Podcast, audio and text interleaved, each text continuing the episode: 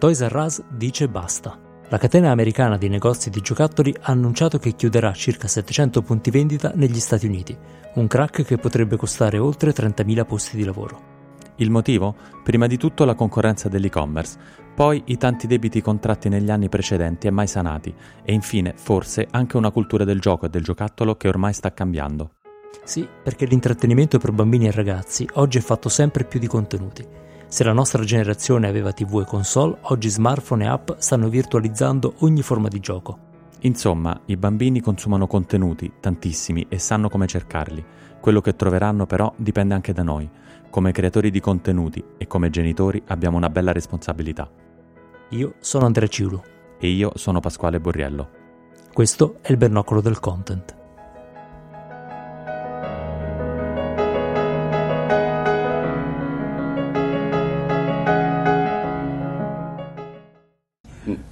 Hai capito a che gioco giocavo e mai girato attorno. È per questo che sei arrivato dove sei arrivato. Dio ti benedica, tu c'hai il bernoccolo. No, no. Sì, come no? No. Sì.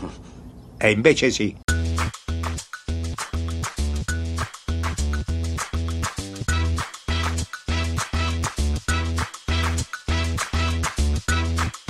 Benvenuti alla puntata numero 59 del Bernoccolo del Content, il podcast di NetKnock dedicato al content marketing. Puntata del 20 marzo 2018. Eh, parliamo di contenuti per bambini. Eh, ieri era la festa del papà e quindi eh, ci mettiamo, eh, diciamo così, una mano sulla coscienza.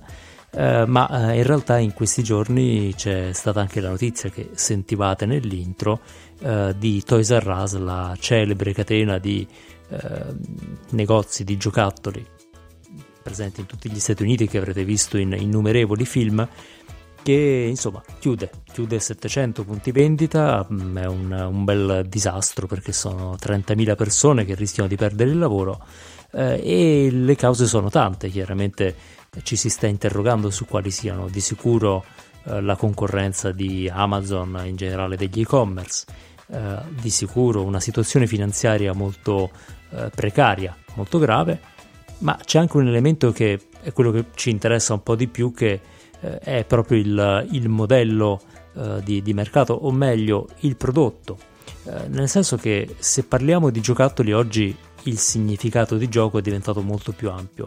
Eh, se da un lato abbiamo i bambolotti e i vari giochini di plastica che esistono ancora e che eh, di sicuro non spariranno domani, eh, al tempo stesso però eh, vediamo che buona parte delle attività dei bambini, dei ragazzi, le attività di gioco eh, avvengono attraverso altre forme.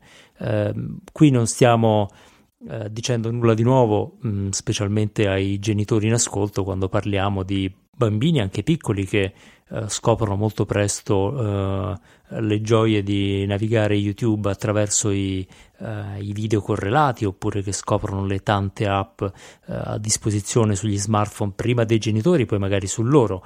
E, insomma, ci sono tanti contenuti in giro, molti dei quali si suppone siano per loro, eh, non tutti ovviamente, ma con delle modalità che eh, io direi lasciano un po' desiderare al momento.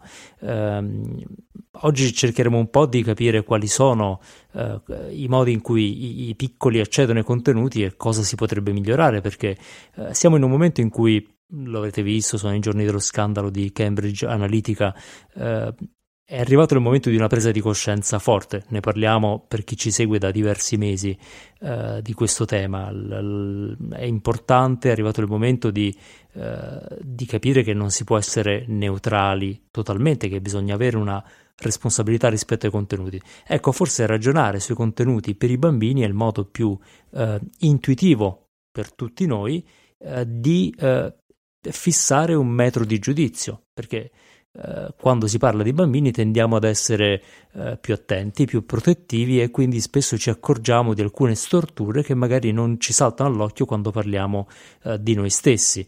Eh, volendo fare un paragone, è un po' quello che può avvenire con gli ingredienti nel, nei nostri biscotti o nelle, per quanto riguarda le fibre dei capi che indossiamo. No? Quando riguardano noi chiudiamo un occhio, ma non sia mai che mio figlio mangia olio di palma e allora scatta eh, una levata di scudi. Eh, ecco, questa attenzione eh, che, che, c'è a volte esasperata su tanti prodotti è forse il momento di portarla sui contenuti perché eh, i, i, bambini e i ragazzi stanno trasferendo tantissime ore della loro vita ad esempio sui, sui social network no? c'è, eh, c'è, proprio un'iniziativa del, uh, del, ministero UK che cerca di, di limitare questo tempo se non sbaglio sì, c'è chi cerca di intervenire mh, appunto limitando il tempo. Eh, in Inghilterra eh, il, il, governo eh, e in particolare il ministro per il digitale e la cultura, già interessante no? che il digitale e cultura siano eh, diciamo insieme, eh, cerca di ipotizzare un timer o dei sistemi per far sì che i più giovani, e, e, questo ministro ha tre bambini, ha tre figli di 11, 9 e 4 anni, quindi sa quello che vuol dire avere a che fare con preadolescenti o con bambini piccoli davanti a YouTube per ore e ore, cerca di limitare l'utilizzo di social e di uh, piattaforme, diciamo, video eh, per, per, i più piccoli e quella potrebbe essere una soluzione. Uh, l'altra soluzione è il parental control più standard, ovvero limito i contenuti, però non è solo un fatto no, di, di, qualità del contenuto, anche di quantità di tempo che si passa. Insomma, si cerca di uh, far sì che ci sia un, in qualche modo un ambiente digitale a prova di bambino adatto a, a, ai più piccoli e che non vada a nuocere sostanzialmente lo sviluppo, anche se vuoi psicologico, di questi eh, piccoli navigatori che eh, appunto eh, vengono buttati sempre prima in rete e, e, fanno un po' quello che vogliono. Ora non mm, voglio commentare da vecchione eh, che dice mh, mm, mamma mia cosa fanno questi giovani d'oggi, dove andremo a finire, perché diciamo la tentazione è, eh, è lì proprio a portata di mano, già sento insomma eh, i, i, commenti mm, che, che, si sentivano magari 25 anni fa, è questa cosa dell'internet, che cosa strana. Non stiamo parlando certo di questo, stiamo però parlando di problemi insomma che forse Uh, avere a che fare con, uh, con, i contenuti e pensare che uh, bambini anche molto piccoli entreranno in contatto con tali contenuti ci fa appunto diciamo pensare a nuove modalità. Alla fine se un, un adulto vuole Uh, passare ore e ore su YouTube è una scelta consapevole, sappiamo che però la stessa modalità che è molto che dà uh, dipendenza applicata a un bambino o a un, o un preadolescente che non ha le stesse possibilità un po' di decidere rischia di essere iperdannosa. E diciamo um, un, un, internet a prova di, di, bambino, adatto a un bambino, magari migliorerà anche i contenuti che tutti noi uh, consumiamo, devo dire è una bella uh, sfida pensare cosa va bene per i bambini per capire poi cosa va bene uh, per noi tutti. Alcune, appunto, lo dicevamo sul, sul, sui vestiti, sul cibo, il metro di giudizio, se va bene per un bambino allora uh, va bene per tutti, applicato a internet cambia un po' le cose e non è un caso che anche il consumo di contenuti, no Andrea? di un bambino sia spostato rispetto al consumo di contenuti di un adulto, tanto più YouTube che non Facebook, ovviamente. Eh, YouTube va bene anche per chi non sa leggere, è una di quelle.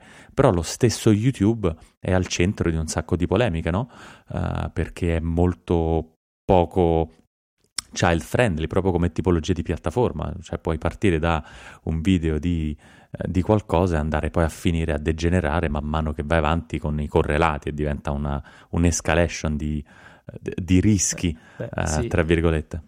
Sì, eh, su questo insomma avrete seguito un po', eh, se ne è parlato molto alla fine del 2017, trovate poi un link nelle note con un approfondimento, ma è un problema che è diventato eh, per alcuni genitori anche causa d'ansia, nel senso che YouTube attraverso il, i correlati eh, porta i bambini verso contenuti che sono prodotti o da utenti che eh, cercano così di intorbidire un po', un po', le acque, quindi magari ci sono puntate di Peppa Pig ma terrificanti, no? che nella preview sembrano normali che poi traumatizzano i bambini, oppure eh, dei video abbastanza di bassa qualità prodotti da bot che creano t- tante varianti e che fanno views perché i bambini magari hanno meno filtri, quindi non, non si accorgono del, del trucco.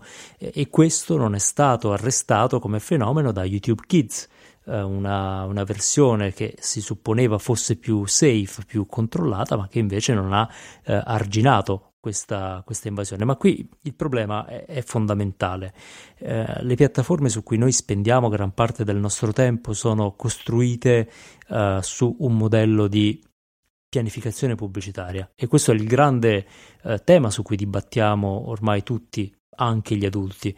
Eh, questo sistema vuole la nostra attenzione, vuole il nostro tempo, no? questo vale per YouTube eh, che non a caso ha il, l'autoplay, ha i correlati e vuole tenerci sulla piattaforma più a lungo possibile e che di sicuro non potrebbe farlo se non avesse questa eh, leggerezza nel associare contenuti. Ma pensiamo anche a Facebook, uh, Facebook che insomma adesso ha, ha, altro a cui pensare sicuramente, ma sta provando a lanciare Messenger for Kids. Ora, per chi non avesse sentito di questa geniale idea di Zuckerberg, uh, è un messenger per bambini uh, dove due genitori devono dare l'approvazione e creare una stanza protetta per i loro figli, quindi due adulti decidono della possibilità di due bambini di interagire tra loro su Facebook. Apparentemente molto sicuro, eh, ma eh, ci chiediamo se sia questa la soluzione, cioè di preparare i bambini già da piccoli a entrare su Facebook Messenger, quindi a entrare in una eh, piattaforma che è Facebook, che è basata sulle stesse meccaniche di uh, addiction, di uh, ansia sociale. Fortunatamente i, bambini stanno già abbandonando Facebook, ma um, il punto è proprio che non c'è una risposta veramente responsabile. No? Eh, questo, questo, modello di, di addiction, che eh, è quello che è stato sviluppato dalla industry dell'advertising online, eh, quindi dei social come li conosciamo, lo ritroviamo anche sui giochi, mm, le applicazioni gratuite o che paghiamo 20 centesimi e che poi sono ad supported, che quindi hanno interesse ad essere più addictive possibili eh, sono gran parte dei giochi con cui poi interagiscono i bambini. Eh, e quindi eh, se la signora vicino a voi sulla metro gioca da, con Candy Crush da mezz'ora è un, un po' un problema suo. Uh, se però ci casca un bambino, uh, lì la faccenda è un po' più delicata perché proprio a livello di eh, non tiriamo in ballo la neurologia, ma sicuramente un bambino non è formato al punto tale da poter resistere a questi stimoli e di uscirne indenne. Quindi il problema al cuore di tutto è che noi stiamo applicando un sistema sviluppato per mungere tempo dagli adulti, mungere attenzione dagli adulti eh, e lo stiamo applicando a tutti, inclusi i bambini che invece dovrebbero essere a riparo dall'advertising. Quando dicevamo a inizio puntata che potrebbe essere una, un segnale di risveglio per tutti eh, e probabilmente l'impulso verso una, una, forma di contenuto un po' più uh, virtuosa, eh, è perché eh, chiaramente se pensiamo a questi problemi da genitori, la prima cosa che ci viene da dire eh, non è assolutamente cambiamo l'algoritmo di YouTube o cambiamo l'algoritmo di Facebook, perché sappiamo che non è abbastanza, no? non, eh, non, non, ci facciamo fregare così facilmente come quando riguarda noi stessi. Eh, la prima cosa che ci viene in mente invece è vogliamo un recinto sicuro, uno spazio dove le regole siano stabilite bene, quello che poi nel mondo fisico applichiamo ai bambini, no? perché eh, un genitore che va a un Euro Disney eh, sa che Euro Disney gli offre una certa qualità di esperienza e una certa tutela. Eh, questo stesso paradigma potrebbe valere, e non è un caso che citassi Euro Disney anche, anche sui contenuti. Cito Euro Disney perché, come saprete, Disney sta preparando la sua piattaforma di video on demand, eh, quindi una sorta di Netflix ma solamente con contenuti Disney, Pixar, Lucas, insomma, tutti quelli che adesso fanno parte del gruppo eh, e che chiaramente ci garantisce la massima sicurezza, ma stessa cosa vale per Netflix. Eh, se un bambino inizia a guardare Netflix sappiamo che non finirà su contenuti eh, diciamo troppo rischiosi. Ecco, tutte queste piattaforme chiaramente sono supportate da una subscription, quindi pago la qualità dei contenuti con un, eh, con un fee.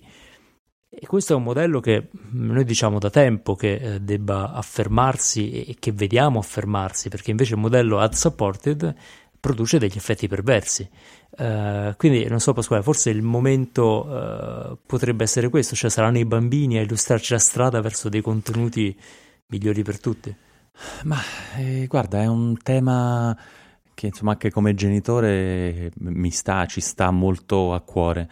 Eh, io penso che la, un po' la pubblicità e le metriche pubblicitarie, eh, essenzialmente quella del tempo, hanno un po' avvelenato le fonti, hanno avvelenato il modo in cui siamo abituati a interagire con eh, diciamo, chi, chi, comunica, chi crea contenuti, eh, anche con i più piccoli. Eh, non ci sono più magari eh, le pubblicità delle merendine su queste piattaforme, se non come pre-roll, che notoriamente tutti odiano, e anche i bambini, quindi diciamo funzionano meno queste pubblicità delle merendine, ma tutto il sistema è basato sempre sull'attenzione e quindi sul far stare più tempo possibile le, persone, anche le persone molto piccole, i bambini, attaccate al, al device, al video, al contenuto che voglio proporti.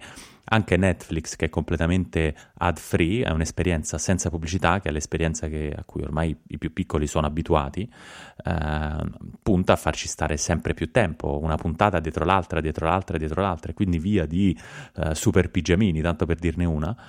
Eh, ed è basata sul fatto di stare, di, di, di, mantenerti più attaccato possibile. Questo è applicato ovunque, è applicato ai social, è applicato a YouTube, è applicato appunto a Netflix che è senza pubblicità. Sempre la solita metrica eh, pubblicitaria, perché queste piattaforme mh, vivono di dati e vivono di eh, sostanzialmente di utenti che più tempo passano più li conosco e meglio è.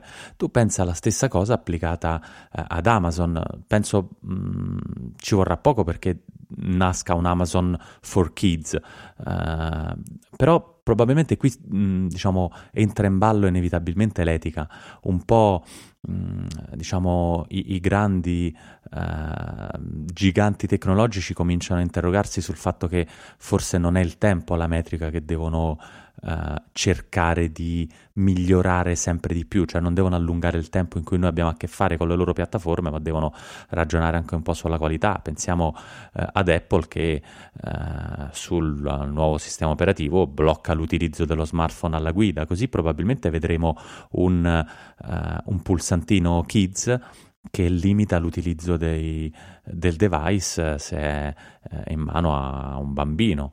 Uh, e, e, ne vedremo diverse perché il tempo che è la metrica pubblicitaria che identifica sostanzialmente quanta attenzione sto dando a quel contenuto è una metrica pericolosissima perché valutare il, appunto la Um, anche il successo di una piattaforma, semplicemente per il tempo che dedichiamo a tale piattaforma, è esattamente eh, diciamo, la cosa più sbagliata da fare quando si ha a che fare con un bambino. Non è un caso che appunto il governo inglese cominci a pensare a un timer per bloccare l'utilizzo dopo una certa ora e ci sono eh, tante per esempio console uh, Nintendo Switch per, per, uh, per, per, citarne una che stanno ragionando a dei limiti, dei timer, dei modi per limitare proprio la quantità di tempo che le persone dedicano a, a quell'utilizzo, perché poi di, diciamo là fuori c'è un mondo, ci sono altre cose da fare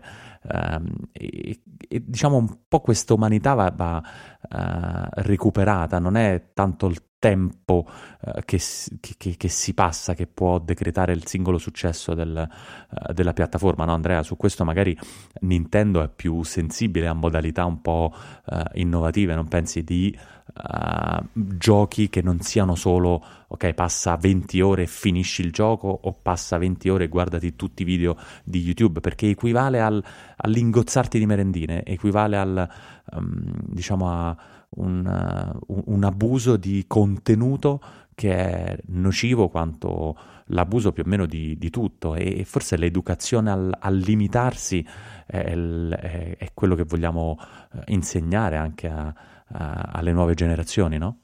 Beh, eh, sì, diciamo che eh, parlando proprio di Nintendo, eh, però ecco, tornando un po' alla, alla metafora del cibo, è chiaro che la metrica quantitativa è come dire ok, un cibo è buono se il bambino ne mangia tanto, allora le patatine fritte sono il cibo migliore del mondo perché sappiamo che più ne mettiamo e più ne mangeranno.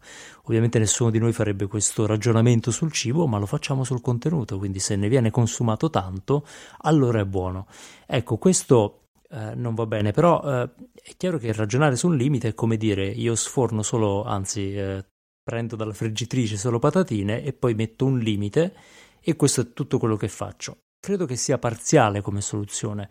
Eh, quello che dovremmo fare, è, e parlo eh, in modo allargato ai genitori, ma soprattutto a, ai creatori di contenuti, eh, è cercare anche delle nuove forme. Il contenuto eh, di qualità è tale eh, per design, è qualcosa che si decide uh, di costruire in modo differente e quindi uh, non, non, nasce per caso, è frutto di, un, di, uno sforzo anche di cambiare delle attitudini, no? Perché io penso che uh, chiunque lavori nel, nella creazione di contenuti è consapevole di alcune forme che ormai sono abbastanza abitudinarie, no?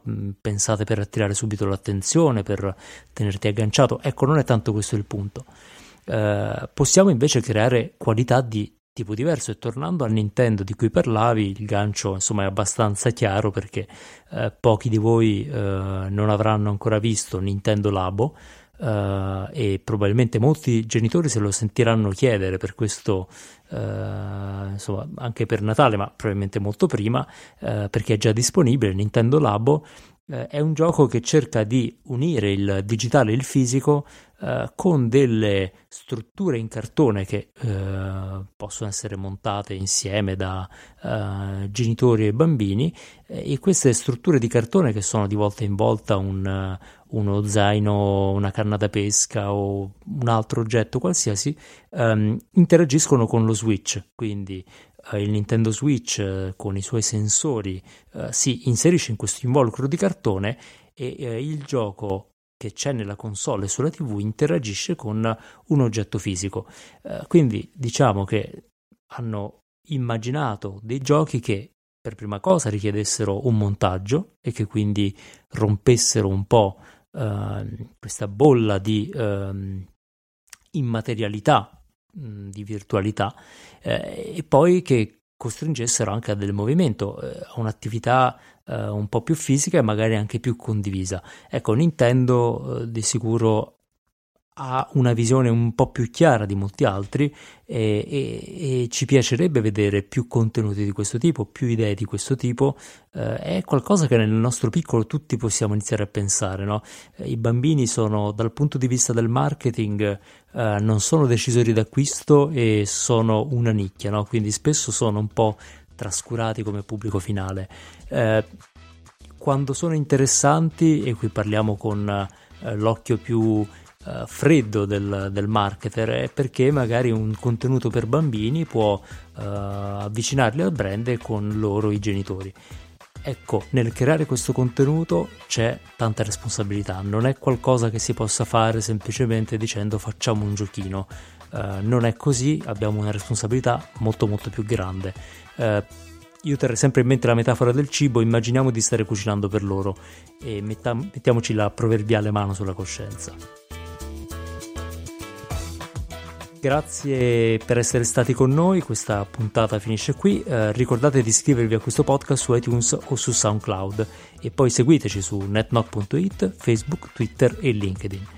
Se vi è piaciuta questa puntata, se pensate che sia un contenuto eh, addictive ma positivo, allora fatelo sapere a tutti con una bella recensione su iTunes, bastano 5 stelline o meno, ma meglio 5, o se volete anche due parole per consigliarci su come migliorare.